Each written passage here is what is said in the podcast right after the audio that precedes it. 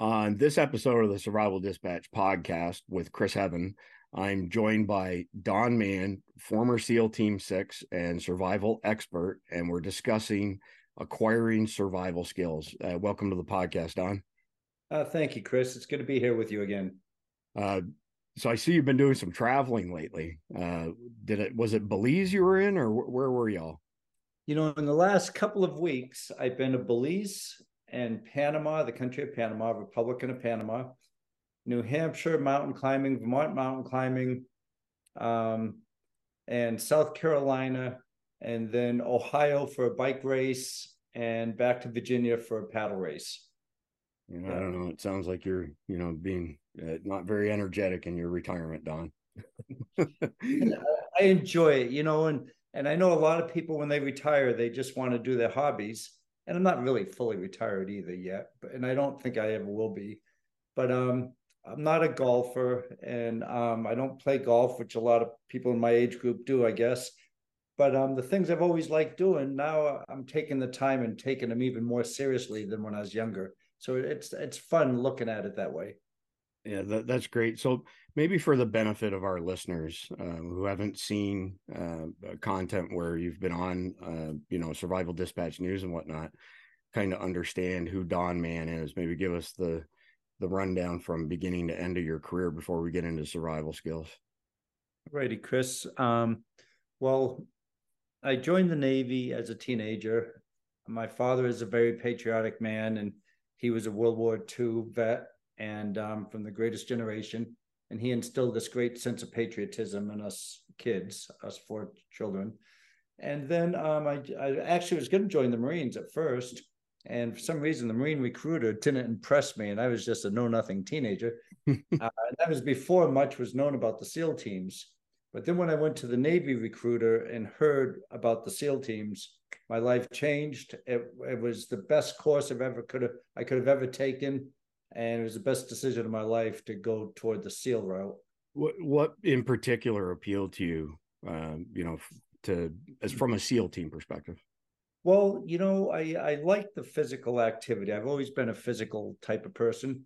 So that's why I initially thought of the Marines, which is still also a very physical, demanding organization to be in. But when I heard and and learned more about the SEAL teams and the videos and seeing these guys running in the soft sand and carrying boats and doing log PT and parachuting and shooting and going all over the world and diving. I was 1000% certain that's what I wanted to do for the rest of my life. Yeah, it just it just hit me. I, I was very lucky to have found that because I was really going nowhere fast. That that that saved my life actually, I think. And I don't mean save in that sense. I mean it directed my life in a way that it was a fulfilling, you know, path to take. Yeah. So, um, you know, we've known each other for a little while, and, and I kind of know the background. But so when you went into the Navy, what happened? Did you go into the SEAL team directly? I know the answer to the question, but I'd rather have you tell the story. well, you know, I wanted to go right to SEAL team. I really had very little patience, and I really didn't want to do anything else. But I had to, I had to go to boot camp, of course, and then I had to go to Hospital Corpsman A School. It's called, you had to have a rate, a rating. You had to have some sort of skill. Um, and so my skill was being a, a medic. I, I, was a corpsman in the Navy. We call them okay. corpsmen. So then the SEALs at that time didn't want brand new, fresh corpsmen coming to BUD/S. They wanted experienced corpsmen. So I spent a little bit of time at a hospital working and working the emergency room and intensive care unit and surgical ward and the medical wards, trying to learn more about more than being a corpsman than what I learned in A school. And then uh, a directive came out, and the Navy said, okay, every corpsman in the Navy, you have one or two choices. If if you know it hits a fan, you're going shipboard or you're going with the Marines. Which way do you want to go? I said, I don't really want to go either. I just want to be a SEAL. They said, well, you could become a SEAL from one of these two areas, shipboard okay. or Marine, pick one. So I went back and I picked Marines. Oh, and then. The Marines, they sent me to uh, field medical school, and you know, in uh, Camp Pendleton, California.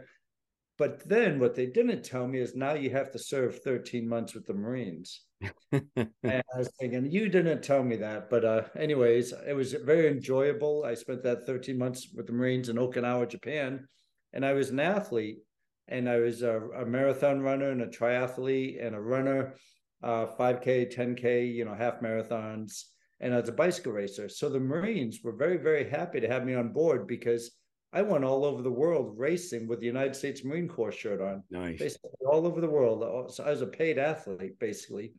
And in my mind, I was just preparing for BUD/S because I knew the second I could, I was going to BUD/S. And that's what I did after my 13 months in Okinawa. So that's the second time you mentioned the acronym BUD/S, and I know it's related to underwater demolition, but what's the acronym fully stand for again? Yeah, I'm sorry. I always say BUD/S. Uh, BUD/S is just the the name of the initial six months training you have to go through to be a SEAL, and it stands for Basic Underwater Demolition SEAL School. Gotcha. six month course out in California in Coronado, and it's the toughest training in the military in the free world. Yeah, uh, it's uh, everybody that I've crossed paths with who's been a Navy SEAL has been the cream of the crop. Thank you, thanks. It's it's a great community, and um, you know, not a day goes by I don't draw from lessons I I learned, you know, as a SEAL. Uh, once I finished BUD/S, I was assigned to SEAL Team One in Coronado, and my hope was that I'd go to SEAL Team One, which covered the west coast, of, west side of the world, and I'd also go to SEAL Team Two, which covered the eastern side of the world. And then there was this SEAL team out there that not many people knew about, not even SEALs knew about. It was called SEAL Team Six, and it just started. They were keeping it really, really quiet and hush. And I, I was hoping to get to SEAL Team Six. And my 21 career, 21 year career, I did do all three. I spent time at SEAL Team One, SEAL Team Two, and SEAL Team Six. Once as an enlisted man, and then I got commissioned as warrant officer. I went back to SEAL Team Six as a warrant officer. So I was very, very happy with my career in the SEAL teams. So you know, from a training perspective, obviously being the, the toughest, as you mentioned, uh, the focus is not just demolition, right? Like the the survival, you know, evasion type stuff. I have to assume was a big portion of what you did. It was, you know, I actually thought it would have been a little bit more, to tell you the truth. You know, Chris, what, and I look forward to talking to you about this more. But on visualization, I mean, it helped me get through BUD/S. It helped me get through all these type of challenges I faced throughout my life. But I visualized that how hard BUD was going to be, how cold those swims were going to be. But I also visualized the survival portion of it and the survival portion like boy are we going to have to go out like four five ten days without food and shelter and water how's that going to happen? Because i really didn't know much about BUD/S really it wasn't open source information like it is right now. And uh, the survival part of it wasn't necessarily gaining skills to survive as much as it was what i think now and even back then the most important part they instilled into us as young seals and young pre-SEALs at BUD/S was developing and strengthening our combat mindsets, what we call the combat mindset. Uh, you don't even have to use the word combat, it's just strengthening your mindset. So at some point, you know, it's so strong, you feel like you could put a KA-BAR knife in your mouth with just a pair of UDT swimming shorts, is what we wore, and you can go attack the world and you'd be okay because your mind was so powerful that you knew you were going to win. But with survival, it was the same thing. Survival is you, you get to the point, yeah, yeah, put me on this island. I'll stay here for a month. I'll get my own food and fish and and and I'll I'll I'll, I'll be able to get my shelter and my water. But uh, to me, the most important part, as far as the survival element, came from strengthening our mindsets. Yeah, interesting. It's uh, you are what you think you know yeah, at, at the end of the day. Yeah i mean and i don't want to go into my history too deeply but you know i competed you know globally world level in powerlifting world class level. And in the 12 weeks leading up to any type of championship you you play through it in your mind countless times visualizing it. And it's not just when you get on the bench to do reps. It's you wake up in the middle of the night and you're thinking you know go through the same routine steps over and over again to get consistent and good results sort of thing so yeah mind mind is definitely absolutely critical so tell me where in the state just because Um, I've mentioned you before. We're we're not preachy when it comes to fitness and diet and stuff like that. Those are personal decisions. People can make them on their own, but obviously, fitness and conditioning plays a huge role in your ability to survive. And and you had this uh, rule of one thousand a day, uh, for lack of a better term. It, refresh my memory. Where did that fall into your training, and what was the thousand you know thing a day? Well, the thousand, the number of thousand was just an arbitrary number I came up with. But the reason I came up with it is because I wanted to be a SEAL, and that's the only thing I wanted in life. And so I was in boot camp, and Navy boot camp is not very challenging. Actually, other than the Marine Corps, um, Navy and Air Force boot camp are not challenging at all. The Army is more challenging, and the Marine Corps is the most challenging when it comes to boot camp. Okay. But I, I was really, really training hard before I went to boot camp. And when I got to boot camp, I realized the training was very, very easy. There wasn't anything to it. And they they knew I wanted to be a SEAL, and I took the SEAL test and I passed it. Then they made me the physical director, petty officer there in boot camp. So I was able to exercise with the guys who needed more exercise. But I still wasn't getting the workouts I, I wanted and needed. So I just thought to myself, I'm going to do a thousand of something every day. And it was a really good idea. It sounds extreme, but when you look at it, it's just a couple hours a day. And when you're done with boot camp, you're sitting around the barracks, shining shoes or or writing letters or doing something. You you have hours at your your your fingertips to spend right. on what you want to do. So one day I'd do a thousand push-ups and if we had a 15 minute break, I'd go do 200 push ups. If we had, you know, if I got up earlier before anybody else, I'd do like a couple hundred push ups. If I had watch in the middle of the night, a four hour watch, I was able to do hundreds and hundreds of push ups. So I just pick a number and it was a thousand. And I picked for every day in boot camp, I did a thousand of something a thousand sit ups, a thousand crunches, a thousand flutter kicks. The hardest one was when I got under the rack, the two bunk beds, you know, a bunk bed yeah. the really lightweight, I got under to do a thousand bench presses with the bed, bed press. Now, for you, bench pressing that would be nothing the weights you would lift.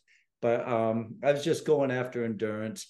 And then I measured the tiles in the floor and I counted how many tiles there were going around all the bunk beds in that barracks. And then I did the math and I figured, well, if I, I wonder how far it would be if I ran 300 laps around the inside of the the barracks. Yeah. And I got a 17 mile run in and wow. one night, you know, I went till like two in the morning. But uh I loved, I loved thinking like that. And basically that was developing a, a mindset like, yeah, I can do a thousand a day. It was just my mindset. I, I, wasn't some big, strong guy at all, but I had the attitude that I could do it. And, and that's what got me through that. Yeah. And, and everything else I've done in my life that was challenging after. Yeah, I, I was going to say, I think that's a pretty common, uh, you know, characteristic amongst people who succeed is that they know they've got to put the work in. They're not afraid of failure. And looking from the outside in, people think, oh, well, you know, that person's just genetically predisposed or they're, you know, are fortunate, gifted, whatever the case may be. When in reality, you know, like from an athletic standpoint, you know this, you've competed a ton for everything that you've won, you lose five or 10 you know and and you fail forward as a result of losing those right and i think the interesting part about your mindset before we get into survival skills is that most people feel that they're competing against other people and that's not the case. We have no control over anybody else. We can't control what they're gifted with from a you know genetic standpoint. We can't control what their training looks like or any of that stuff. We can only control ourselves. So in my mind, whenever you're competing in any athletic endeavor, you're competing against yourself because that's all you have control of, sort of thing. And once you get that mindset in place, you stop expending precious, you know, bandwidth, mental bandwidth on other people. You just concentrate on your own stuff. And every time you fail, well, you, you back up, you take a different way, different tactic until you find a way to get over, under, around, or through that block wall, right? Oh, absolutely. I could see how you really had to think that way in the sports you were competing in. And for me, I think basically my first running race was the Boston Marathon, 26.2 mile run. No kidding. I, I, wasn't even a runner. and I wasn't, and, and a friend of mine who I was racing motorcycles as a kid, and I wanted to become a pro motorcycle rider is how I got into sports in the first place. Interesting. He, he said to me, he said, if you want to go pro in motocross racing, you better start running. And if you want to get motivated at running, pick out a running race. And I said, I didn't know they had running races. Who? How boring is that? Right. Said, they have them. They have them. And uh, we lived in Connecticut, and he said, "There's one coming up in a couple months." I said, "Where?" He said, "In Boston in April on Patriots Day. It's called Boston Marathon." I said, "Well, how how long is that race?" He said, "It's 26.2 miles." Now we were just teenagers in high school. Okay. I said, 26.2 miles. People don't run that far. He said, Yeah, they do it all the time. And what I did, Chris, I got this book. He gave me this book, Boston or Bust. And I read this book. This the last chapter was on Boston Marathon, and it talked about all these people, young people, old people, people with uh, prosthetic limbs, people with cancer, cancer survivors, and people who had organ transplants, and all these stories about all these people who are able to run 26.2 miles. Now, I wasn't a runner. I'd never ran in school, or in high school, or anywhere. And um, I was thinking, well, why can't I just put one leg in front of the other and run? All I have to do is promise myself not to quit and not to stop walking, just run 26.2 miles. I had no idea what it was going to feel like. and um, I, I figured I should be able to do that. I'm a young, healthy guy. I don't have prosthetic limbs. I don't have any bad diseases or anything and and that's how I ran my first race, which was Boston Marathon. But it was like you said, I didn't go out there to win. All I did was the goal was to finish it, and I did finish. And the time, in my opinion, was really slow, and I had no concept what slow or fast meant in a marathon at that point. But it was three hours and forty four minutes, and I got to the finish line, and I was sick, and I needed an IV, and but that day I thought I'll go do another one. I'll just do it faster and I wasn't going to try to win it, but I wanted to knock off 10 minutes. And I thought I could start training. And, and I did this for like 36 months. I did 30 of these marathons. Holy cow. And some of them were ultras, you know, 100Ks, 50Ks, 50 milers. And every, my, I'd set up a goal, a macro goal. And that macro goal would be okay, the first one is just finish a marathon. Once I finish that, that came down to the micro goal level where the next macro goal had to be okay now you have a time to go after you have to break three hours for instance. And so to hit that macro goal i had a, a ladder to climb of other micro goals i had to do to get to that three hour marathon. Once i get to the three hour marathon okay the next macro goal 250 got to break 250 which is to qualify for boston two hours and 50 minutes. So i'd have to do a 10k this fast a half marathon this fast. I had all these micro goals I had to accomplish to reach that macro goal.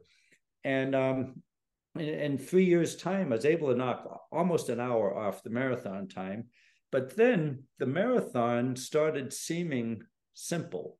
And it seemed to me like this is just, you know, it's going to be a couple hours. I'm running, and what else am I going to do? So I started paddling. Like one marathon, I paddled throughout the whole night to get to the start line. Then I ran the marathon. And there are other marathons. I'd finish the marathon, go for a bike ride till the next day.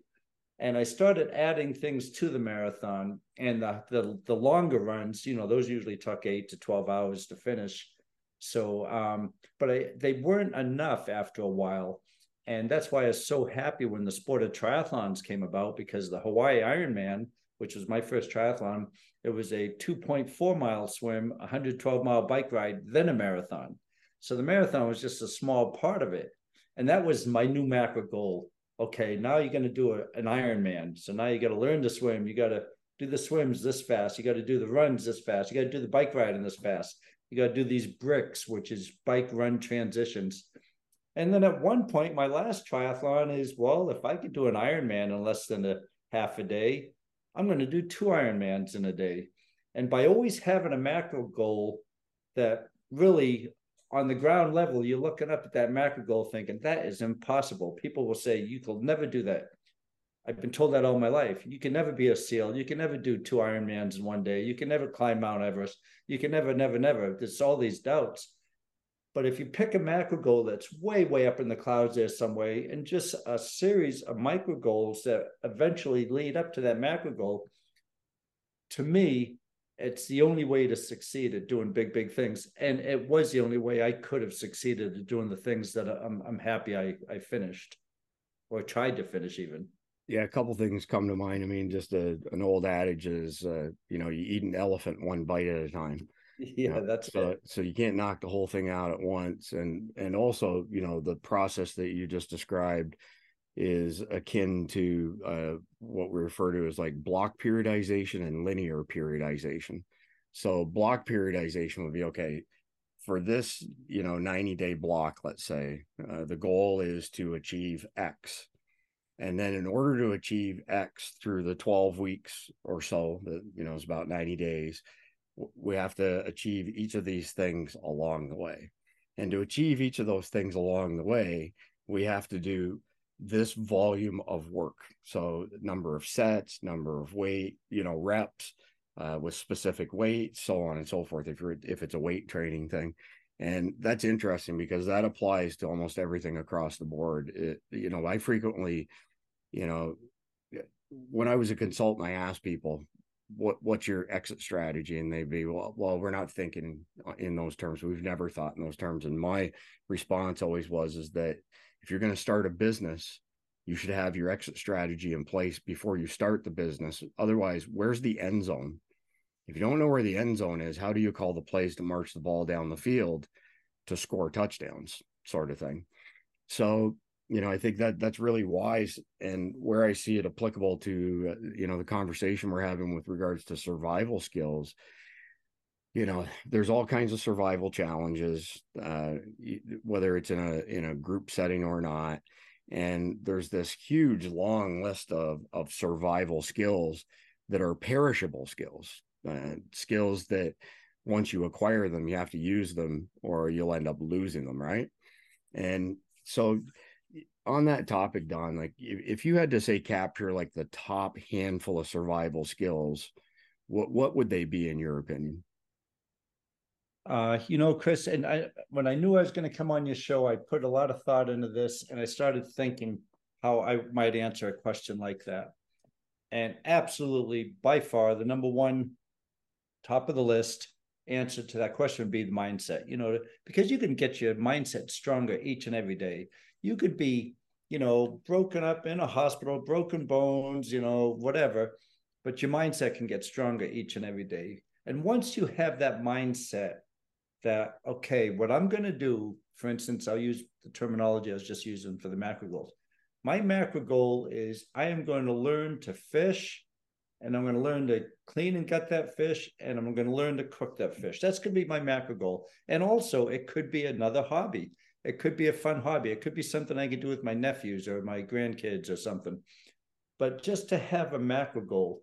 Um, but the, the first thing would be combat mindset or develop a strong mindset.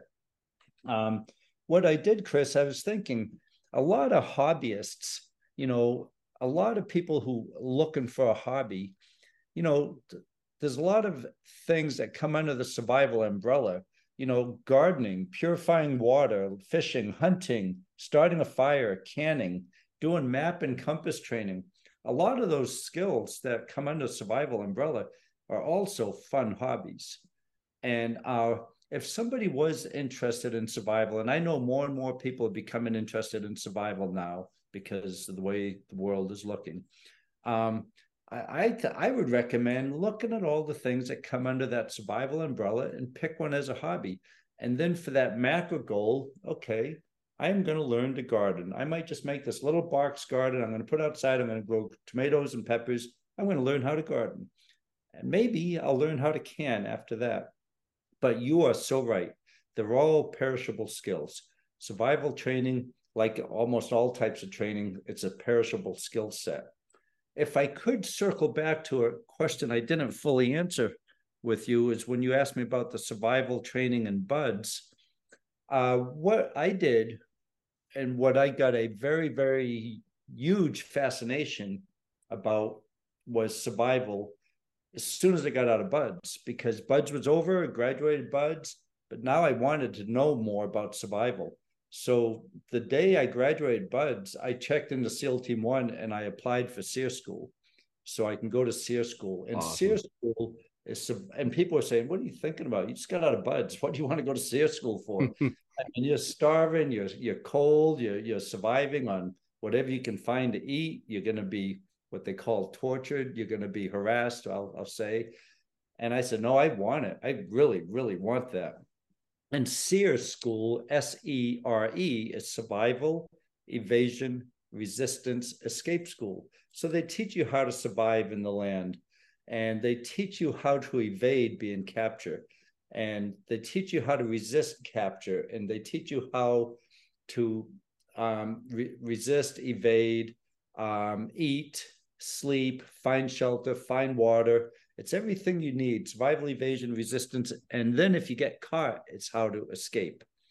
And um, I loved that school. My God, I really, really, really loved it. And I was I was the honor man of my class, and um, I would have went to it back to back to back. I loved it so much.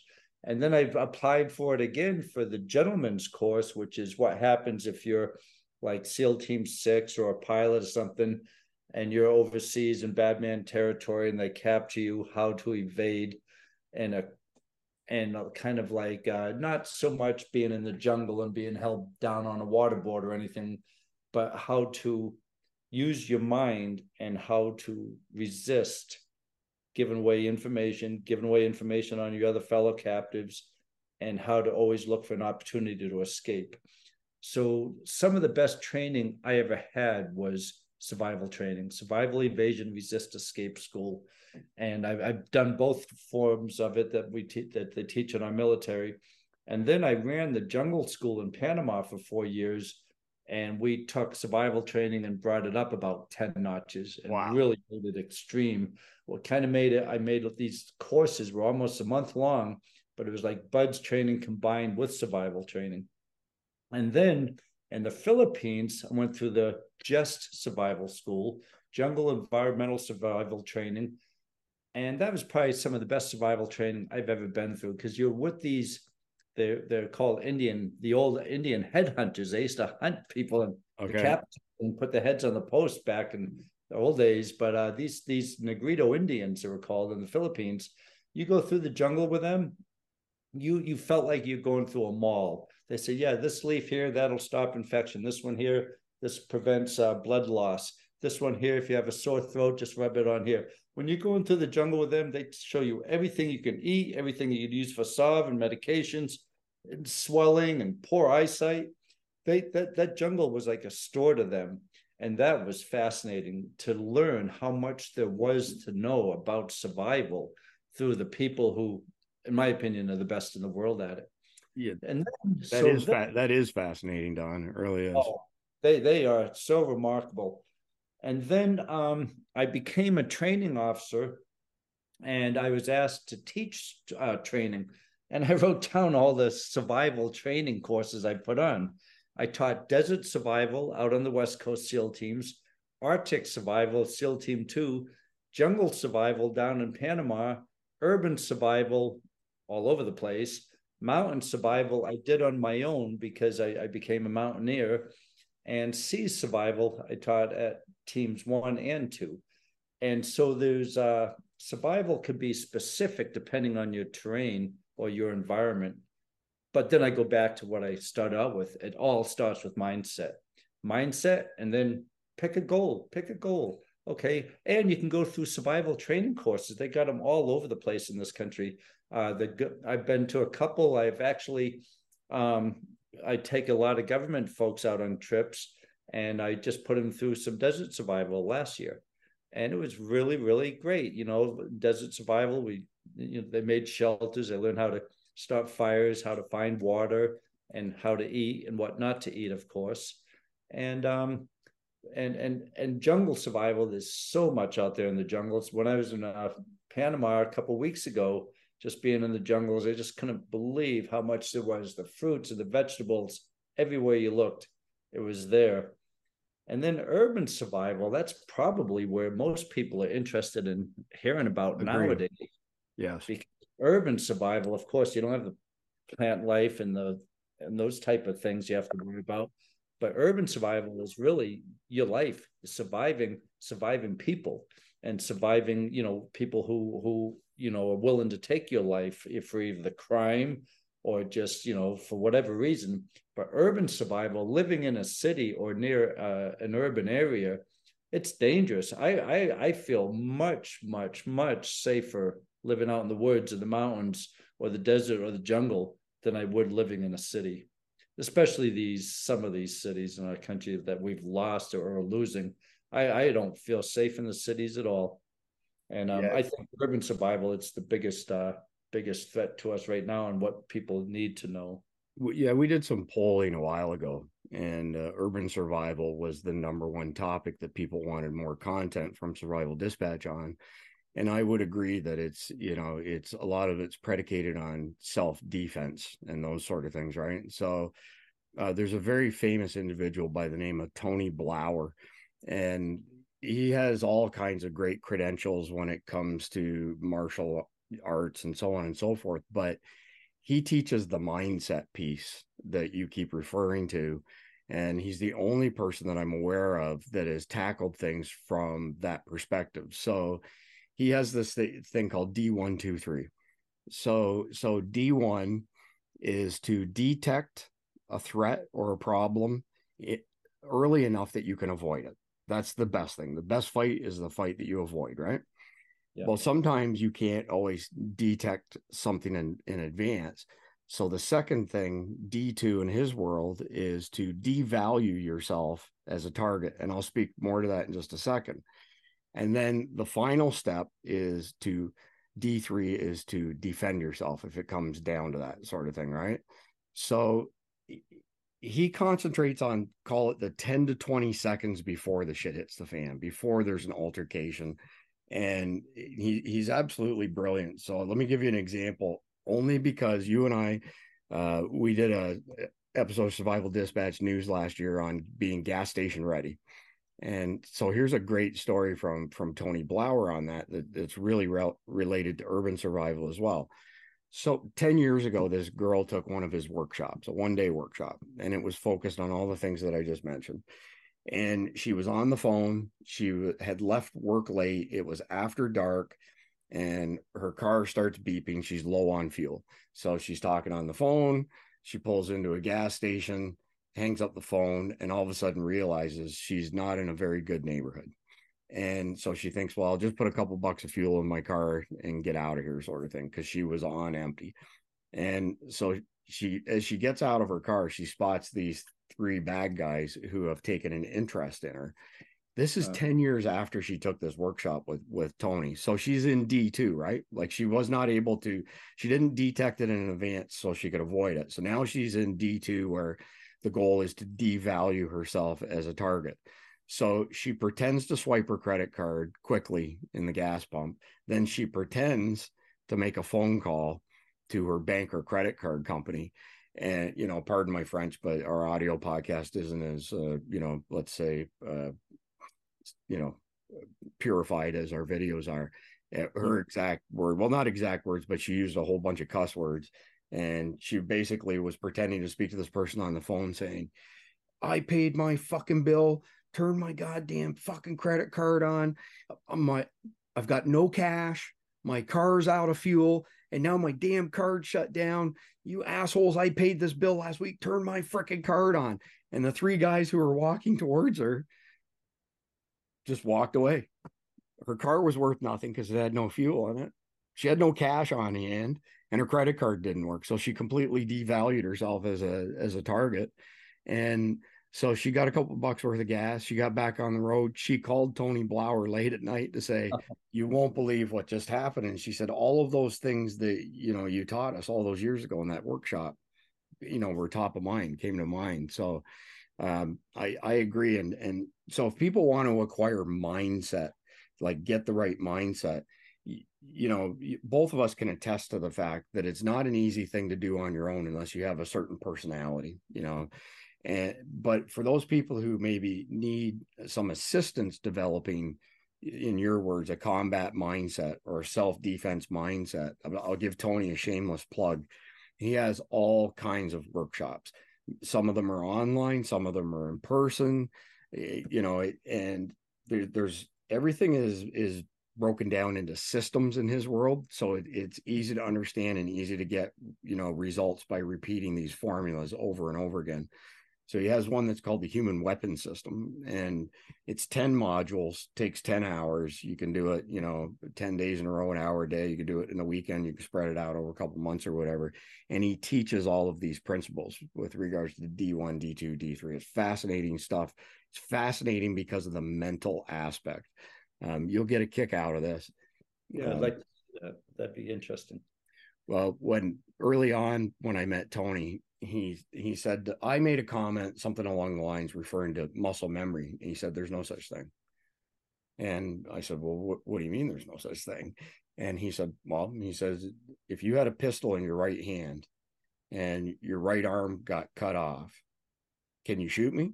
I said, Well, of course not. He said, Well, if there was such a thing as muscle memory, then the muscles would pull the trigger and you'd be able to shoot me. He said, When you're practicing stuff, you're not, it's got nothing to do with muscle memory. You're burning neural pathways. And so it, it's like these shortcuts are being wired into your brain that if you encounter X, do Y. It was kind of interesting because, you know, I thought back to, you know, playing football and I was captain of the team. I played offense, defense, all special teams, never came off the field. And, you know, I wasn't like the, the best football player in the world, but it was pretty decent. And I'm not tall enough to drop into pass coverage. So I frequently played rush end. So that would be contain the play, don't let anybody get to the sideline, own a gap, or blitz the quarterback. Okay. And multiple times based on the cadence that was being called, I would start changing our play on defense and I'd be hollering a gap, right side, a gap, right side sort of thing. And I remember quarterbacks and running backs looking at me thinking, how does he know this sort of thing? And, and it was from paying attention and seeing the same thing over and over and over again I would have thought in terms of it, you know, it's muscle memory, right? Like you've seen this, so you just react as second nature, and it, it wasn't. It's like according to Tony, and he's right. It's a neural pathway. I've seen this, so therefore I know this is going to happen. Mm-hmm. Football is a is a game of speed, right? It doesn't matter how big and strong you are. If you're not quick enough to get to the play, you're not in the play. End of story.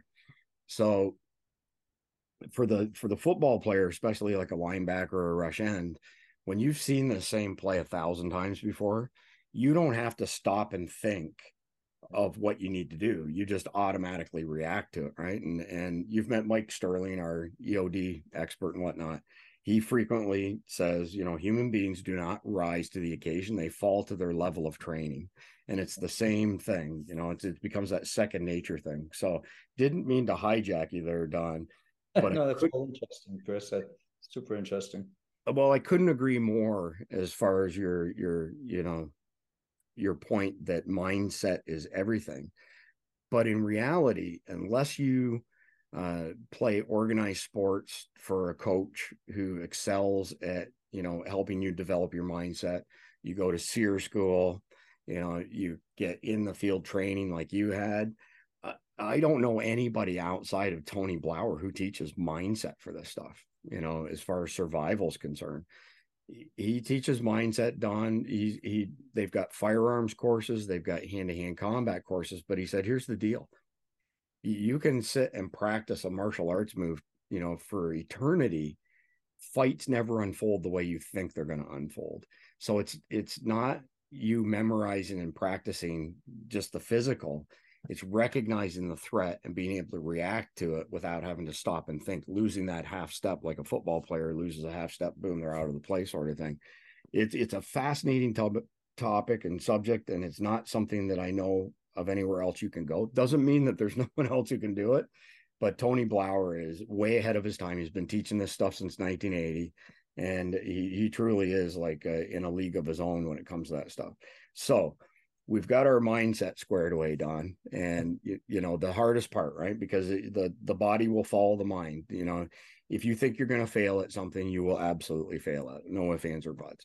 If you think you're going to succeed it doesn't guarantee you're going to succeed but at least you stand a chance. So mindset out of the way what are the next handful of, of skills? Eh, eh, and i should mention that you have a tv show called Surviving Mann where you put people through these horrendous exercises that are you know physically taxing and you have to have skills and you know it's incredibly demanding uh, whether it's based on your experience as a navy seal or Surviving Mann or all of the personal you know endeavors that you've engaged in over the years what are the top handful of skills beyond mindset like physical skills that you would recommend that people acquire uh, to be and here's the funny thing I'll, I'll end on this and let you pick it up what we refer to as perishable survival skills our grandparents and great grandparents that was just life. What they it was just everyday life for them you know to, right. to yeah you're right. Uh, yeah. you know to to slaughter chicken and and process it everyday life you know. Yeah. so anyway i'll let you take it from here then yeah now survival this new generation is if they don't have a cell phone my god how am i going to survive um so i think and i taught my nine year old grandson this in a car drive and then we went out and practiced it to know always know where northeast south and west are you know to know how to navigate and to have an idea where you are and where north is where east is and where south is and where west is. And from that you could you could learn a lot. You could learn a lot. All you have to do is know okay the sun comes up on the east. Okay good. Now when i see the sun coming up and it's before noontime i know that's easterly. So if i'm looking easterly direction i know west is behind me. Okay great. So where's north? Well with my right arm out and my left arm facing west north is right in front of me. And then you can take it to the next step. Okay I'm looking out on my back deck right now and I see shadows of trees. So the sun is hitting those trees and putting a shadow close to me. And it's noontime, just after noontime. So what that means to me, west is away from me. West, the sun is going down in the west. It's putting a shadow up on that tree, up on my deck. And now I can know what northeast, south, and west are by looking at shadows and that that's it's a good feeling to know where northeast south and west are. People don't use maps anymore but if you're out in the woods if you're in the urban area and you just know you know the highways to the north and you've got to get north and you don't have a gps you know everyone says i have a gps but those don't always work as we all know. But just i think um understanding basic northeast southwest and where that is. And then when you see the sun go down okay i know that's west i'm looking west so behind me is east okay great. So i know to my right 9 degrees is north. And that's fun. And there's a lot of fun survival games you can do with just uh, understanding map and compass. And i think that would be on top of my list. But if somebody didn't have any clue really what the concept of survival mindset is and they didn't really know what skills they needed. You know, there are some very, very entertaining, true to life stories that made terrific movies, and one was Unbroken. Mm. And Unbroken, I mean, he he was just a he was just a runner. He became a marathon runner. He went to the Olympics, became a World War II hero. But what he did, he survived on a life raft without any training, longer than anybody in the world ever did. He's fighting off sharks with a paddle. But the story is incredible. Even if you weren't interested in survival yet, but you saw what he was able to do.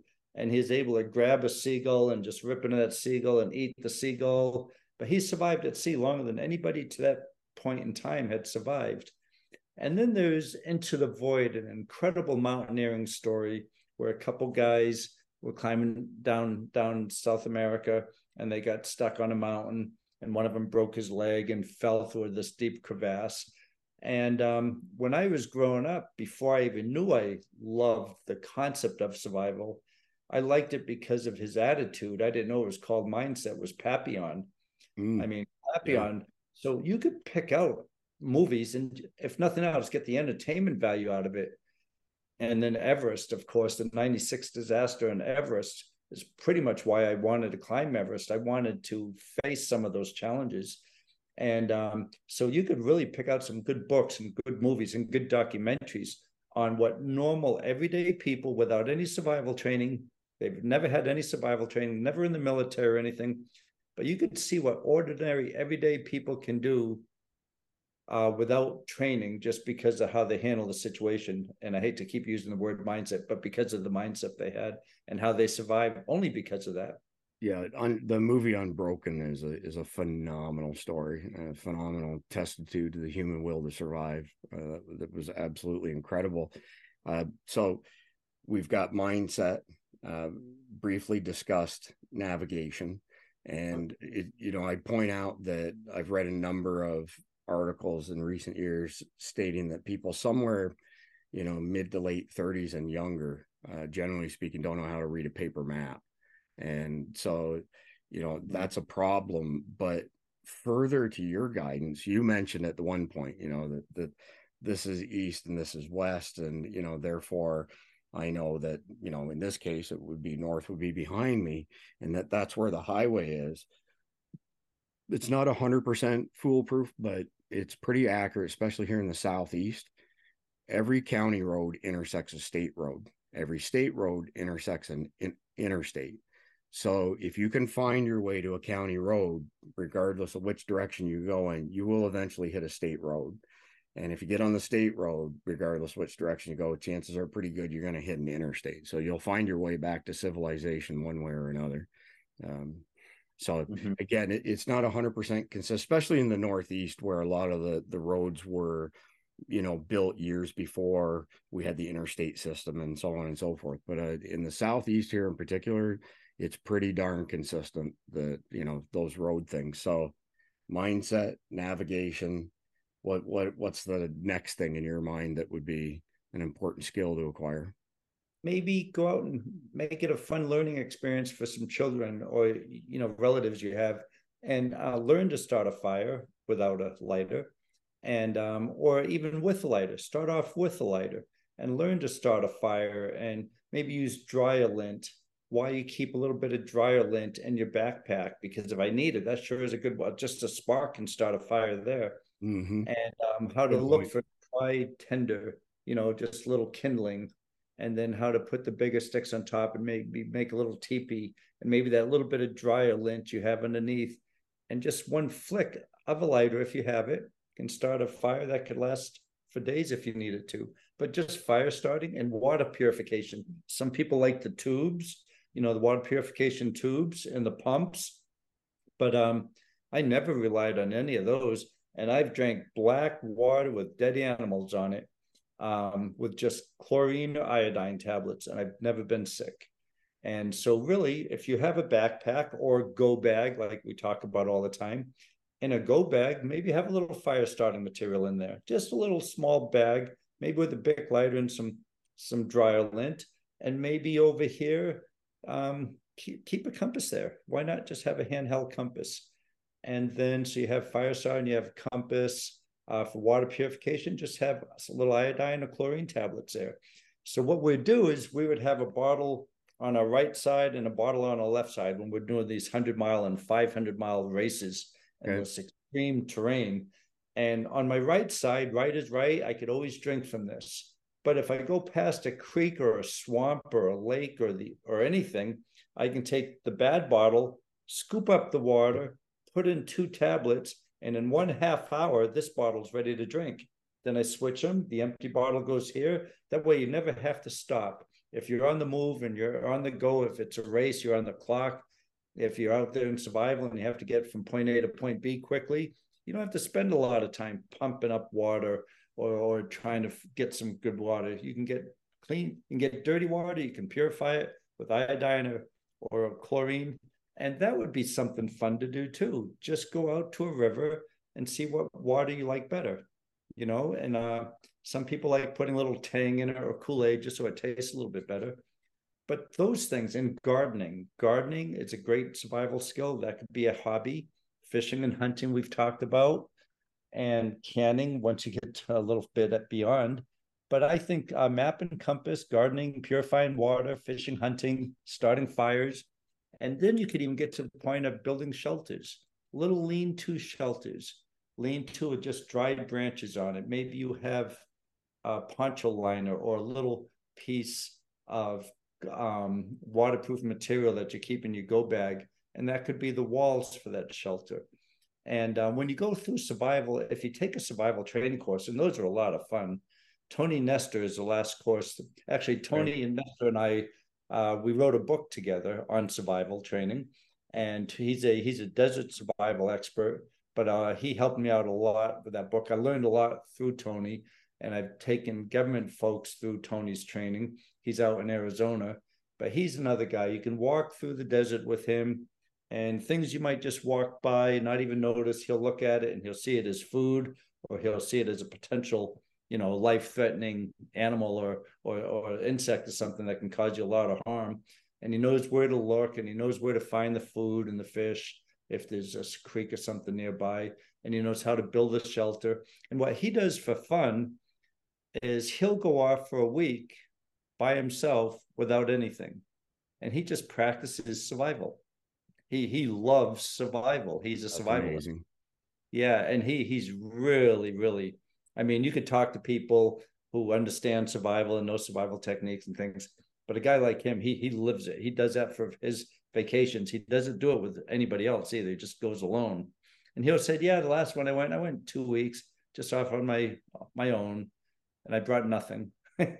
Uh, so there are people like that, but we don't have to really be like that. But we can learn a lot from those type of people through documentaries, through books they've written, and uh, like I mentioned, these nice, uh, these fascinating movies that Papillon inspired me more than any other movie in my life. I think just because it was, you know, what he went through and how he kept going and kept going and kept going. I think uh, you know a lot of people have a lot of pressures on their time you know they've got work they've got to look after a house they've got a honeydew list they've got kids and it's hard for them to break away and take uh, you know in-person training uh, but if they do in addition to the gentleman you just mentioned uh, mike glover fieldcraft survival is is an amazing choice to take hands-on training georgia bushcraft in watkinsville georgia uh, largest bushcraft event uh, in the country each year in the fall they have a spring event and then they have monthly workshops. Uh, Casey is the gentleman's name, owns the property and puts that on. Amazing place to learn from subject matter experts. They have all kinds of breakout sessions where you can learn a lot of fantastic things.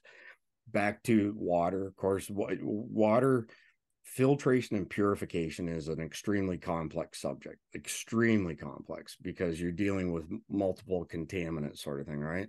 So, I'm not a big fan of of the LifeStraws, uh, especially you, you, know you're putting your face down into water that may be contaminated, and the bacteria will crawl up the side of that straw in the blink of an eye. And I know people who've used LifeStraws and have drank water that you know was turbid and instead of moving, and they they got sick, you know, and then they had to take you know some medicine after the fact.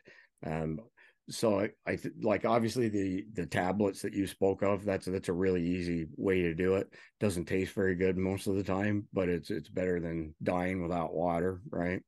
Um, i like the Grayl filters myself. Mm-hmm. they're pretty good and they remove a lot of stuff. I have a lot of concern these days over forever chemicals. They're everywhere now. So these chemicals have no half-life and you know our municipal water supplies are polluted with them hundreds if not thousands of times safe levels right here in ormond beach florida. We've we've had dozens of dogs. None of them have ever had cancer. We've lost one to cancer. We have two more have cancer. Our vet's a good friend of ours just lost two dogs to cancer and i've been telling them for a while the only common thread here is the water supply in ormond beach and sure enough mm. they're they're the pfas forever chemicals are uh, hundreds of times the safe level here in Ormond Beach. Highly carcinogenic stuff, right? So, you know, Grayl filters remove a, a, lot of the PFAS stuff, you know, bacteria, viruses, all that kind of stuff. But filtration is taking solid particulates out of water. And then there's an intermediate step where you get into reverse osmosis, where solid particulates that have dissolved, they're never fully dissolved, but you can hit them with ultrasonic waves and drive them through a, a bladder essentially right? Which is the best way to remove any type of chemicals especially the pfas stuff. But that's that's the you've got filtration then you could put say reverse osmosis in the middle and then you've got purification. And purification of course is related to all the nasty stuff that could potentially be in the water. So I would agree that that the tablets, you know, are probably the quickest and easiest way to deal with that stuff.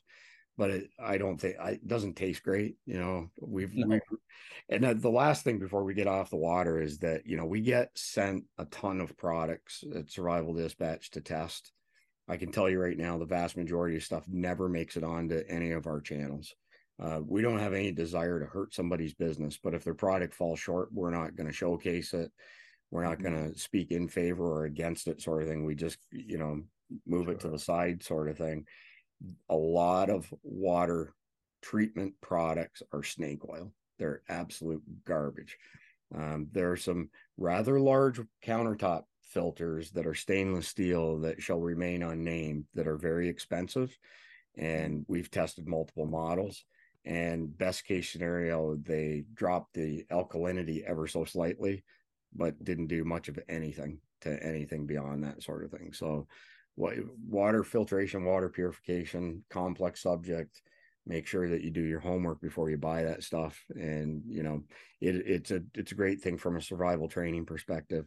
I would add that you know in addition to the the hands on training, that if people just can't afford the time to break away, then take some online training. There's plenty of online courses. We have some coming up on Survival Dispatch uh, Insider uh, memberships, but it while being in person is better, doing it online is better than nothing. You know, to sure. at worst case scenario, you, you're seeing somebody else you know perform a skill and you know with steps on how you can replicate it that that's still valuable stuff so if we don like if we look at it here we you know we've got mindset is paramount because if you think you're going to fail you will and then we've got you know being able to get water rule of threes typically three days maximum without water you mentioned navigation you mentioned fire um, and then you started to touch on shelter building shelter or finding shelter one or the other yet shelter that can uh, you know, depending where you are, shelter might be something you need right away if you're up in the Arctic or Antarctic area or Alaska, you know, but you always need the water, like you said, three days. You need food eventually, but you can go a little longer without food. But sometimes shelter is something you need immediately, especially in stormy cold weather where hypothermia or hyperthermia can get you. Um, and there, if you can find shelter, great. But if not, you you should know how to to make shelter or to find the best place to make shelter too to keep you out of the elements as best you can and if you're in a hostile area you have to stay out of the elements and stay out of view of other people um, if you're not in a hostile area you might want to be in view so you could be rescued. For instance a plane crash or, or a boat or something mishap. So you want to be in view. Um, there are some survival games out there i'm sure you're aware of chris. It's where so if you crash in a plane and you're in this country what's the first thing you do? And they make a game of it you know and, and different countries different terrain different environments have different answers but it's a lot of fun and a lot of team building um, events that you see around the country even if it's a corporate team event sometimes they'll they'll throw in one of those games and it, it gets a group of three or four or five people thinking well no i better get water first. Should i stay with the aircraft or should i walk two days back where i know we went over a river? And there's a lot of good discussion that goes back and forth and those are online courses that, that people like taking too. But big corporate team building events and leadership building events they they often incorporate those just because they're fun and it gets people to think yeah i i just was thinking you know when you mentioned shelter and how you know you may need to take it with you or find it or build it or whatever the case may be um, all of our emergency preparedness kits have USGI ponchos, every last one of them. Excellent. So a great way to keep out of the elements, as you mentioned, to stay dry, but also easily convertible into a you know makeshift shelter. You know, yep. a simple tent if nothing else. Poncho. Yeah. Right. Yeah. Yeah. So I'm I'm just trying to think back on all the stuff here. I think we've hit on all the big stuff. So we've got mindset is foremost you know we've got water we've got navigation food shelter um, i think that if somebody got some training in each of those areas that the chance of their survival would go up quite a bit and you know i mentioned to you offline we're getting ready to launch Survival Dispatch Insider memberships, and one of the perks, the the values to being a member is we've put together a super comprehensive test that comes up with your survival prepper IQ. And so you can take it, it'll benchmark where you are at a you know some point. So if you're new to the survival prepping community, maybe you score 20%, but then you invest your time into learning from by whatever means. And six months later, you take the test again, and all of a sudden you know you're 32% so you move the needle you kept on going so i'm a big fan of of taking training from people but how do you keep those skills and how do you really tell how well you're doing? You know everybody wants to know how am i doing? Tell me how i'm doing and where could i improve? And that's why we developed the survival prepper iq there's some prepper quizzes out there. There's nothing as comprehensive as we've built that i found as far as taking an overall look at survival and prepping and what what is your score? Because you know you of all people know but prepping isn't particularly hard it's it's a matter of committing to spending a little bit extra money here and there on stockpiling stuff stockpiling food water you know ammunition so on and so forth but to be a survivalist that's a whole whole other game whole other level and harder to develop skills and skills that you have to practice on a regular basis. So, uh, I think we've covered the bases, Don. Is there anything else you'd like to offer before we wrap up? Well, Chris, I was um, because of clearance, the clearance I have, I've been off of social media for a long time, but now I'm able to get back on it a little bit. And what I'd like to do, if it's okay with you, is take your prepper course and put it online on for our people to send it out to folks too because i think that's such an excellent idea what you're doing and just the link so we can take them right to you i think that'd be a fa- fascinating thing for people to see so you know we're really blessed at survival dispatch to have a network of people like yourself like high level performing people and you know, i didn't mention this offline but i'll mention it now so all of the people that we work with on a you know, somewhat frequent basis like yourself will have complete unfettered access to the survival dispatch insider content, tests, videos, courses, everything that goes on behind the scenes. Because here, here's an interesting thing that we can kind of wrap up on, Don, is the tech industry always comes full circle, always.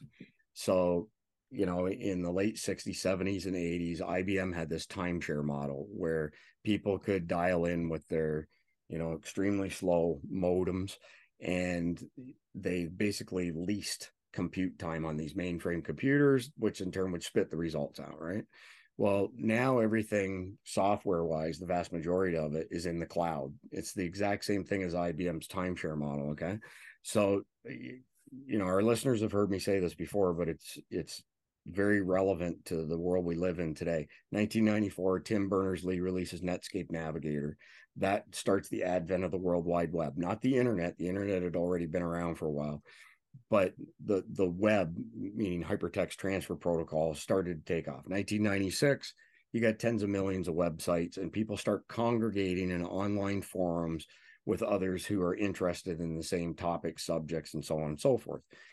Mid 2000s like 2005 2006 the mind share for forums started to decline. Didn't die but it declined and people started congregating at myspace and facebook and whatnot well we've seen meta facebook instagram their numbers the past couple years have been in pretty steep decline it's happening to all forms of social media and we do a ton of polling and one of the number one things that our audience asked for don was access to private member only forums that's not censored by big tech, the government, or the mainstream media.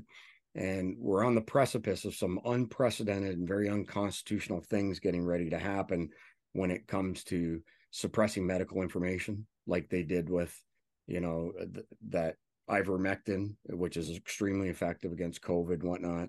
Um, we're going to see uh, a lockdown of information related to the 2024 election, you know, in, in attempts to suppress the truth. We're probably going to see the old Biden admin, because this is Obama's third term. We're going to see the old Biden admin declare a climate emergency and grant themselves all kinds of unconstitutional powers and whatnot.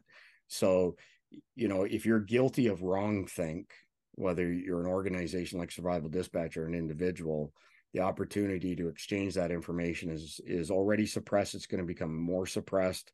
These uh, bad guys, they have a new saying: "You have the right to free speech, not free reach."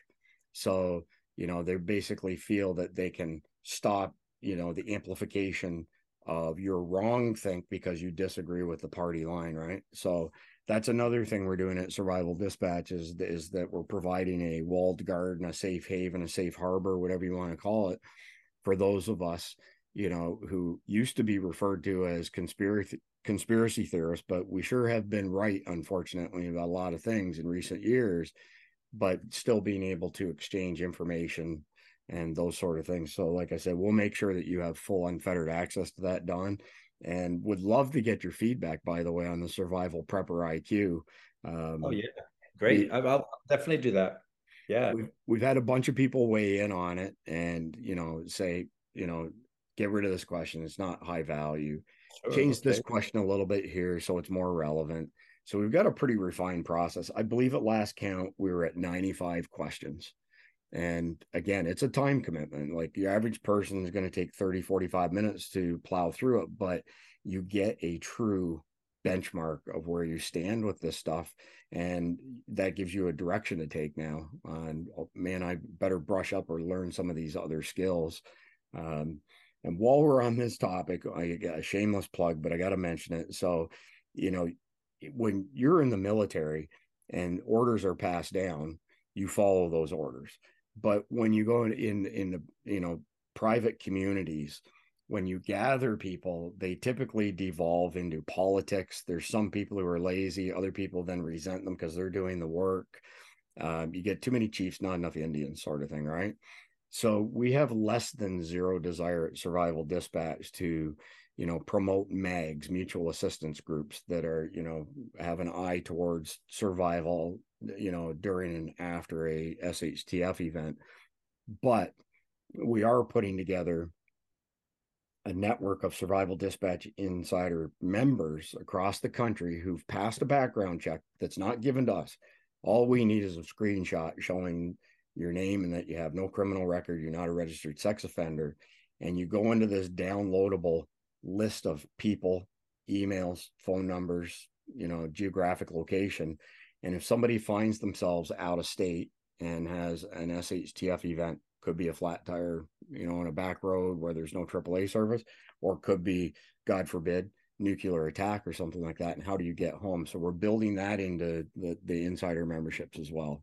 And That's- so haven't seen anybody else do that. And it's not it's not necessarily something we invented. It was something people actually asked for. If I'm out of state and the shit hits the fan, who, who am I supposed to call to help get me home?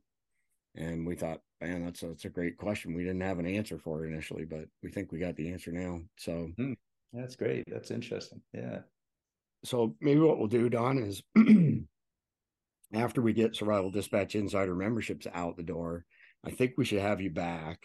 Uh, you know, maybe we'll do a special episode of Survival Dispatch News and we'll put it behind uh, the paywall for survival dispatch insider membership so that we can discuss in unfettered terms you know the real deal on various things whether it be ivermectin and yeah, other stuff that the information that's being squashed that's valuable information that people need to know about you know several billion people have been prescribed ivermectin since it was approved you know because they've been exposed to contaminants in water you know bacterial vir- viral that kind of stuff and what the mainstream media and big tech did in suppressing that is unconscionable. The people lost their lives because of that. You know, they made fun of it, saying, you know, you're not a horse, don't take this stuff. Well, you know what? It was developed for humans. Uh, initially, it's been prescribed billions of times. It's extremely safe. I know people have been diagnosed with COVID and have taken it, and three days later didn't have any signs. What like they beat it hands down. So they, they were giving it out in third world countries in Africa on a weekly basis before way before COVID, just because of other other re, you know ivermectin's been for so many other reasons. And there is uh, one country in in Africa, a, a third world country, they were getting it weekly before COVID came out. When COVID did hit, other surrounding countries were hit pretty hard, But this one country that was giving it out weekly to its people, they didn't have a lockdown, they didn't wear masks or anything.